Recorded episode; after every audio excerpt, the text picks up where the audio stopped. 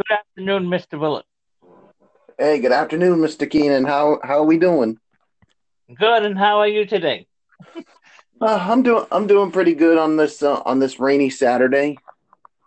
Did you? Uh, okay, I have a few questions for you. Mm. Did you watch last night's Red Sox game? Yes, I watched that entire over seven hour game. And what did you think of the highlights of that game last night?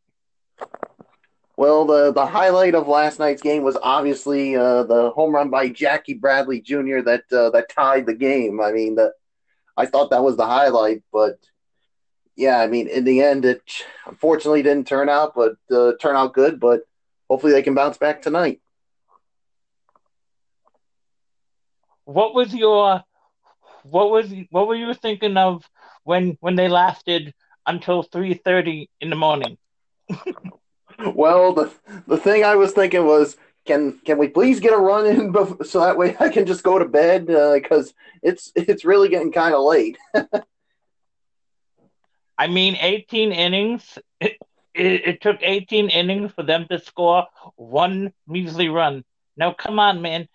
You, you you have to score at least one run. Why couldn't you do it in like the ninth inning? well, well, I mean, that's just the way the game goes sometimes. I mean, sometimes it takes a, a little bit to score a run. So, sometimes it takes a while, like we saw last night, for them to finally get a run in to end a really long game. Hopefully, we don't get that tonight. Well, I thank you for your time and thank you for being a guest on my show.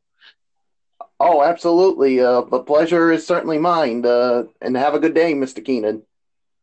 You too, Mr. Bullock. Thank you again. You're welcome. Bye. Bye.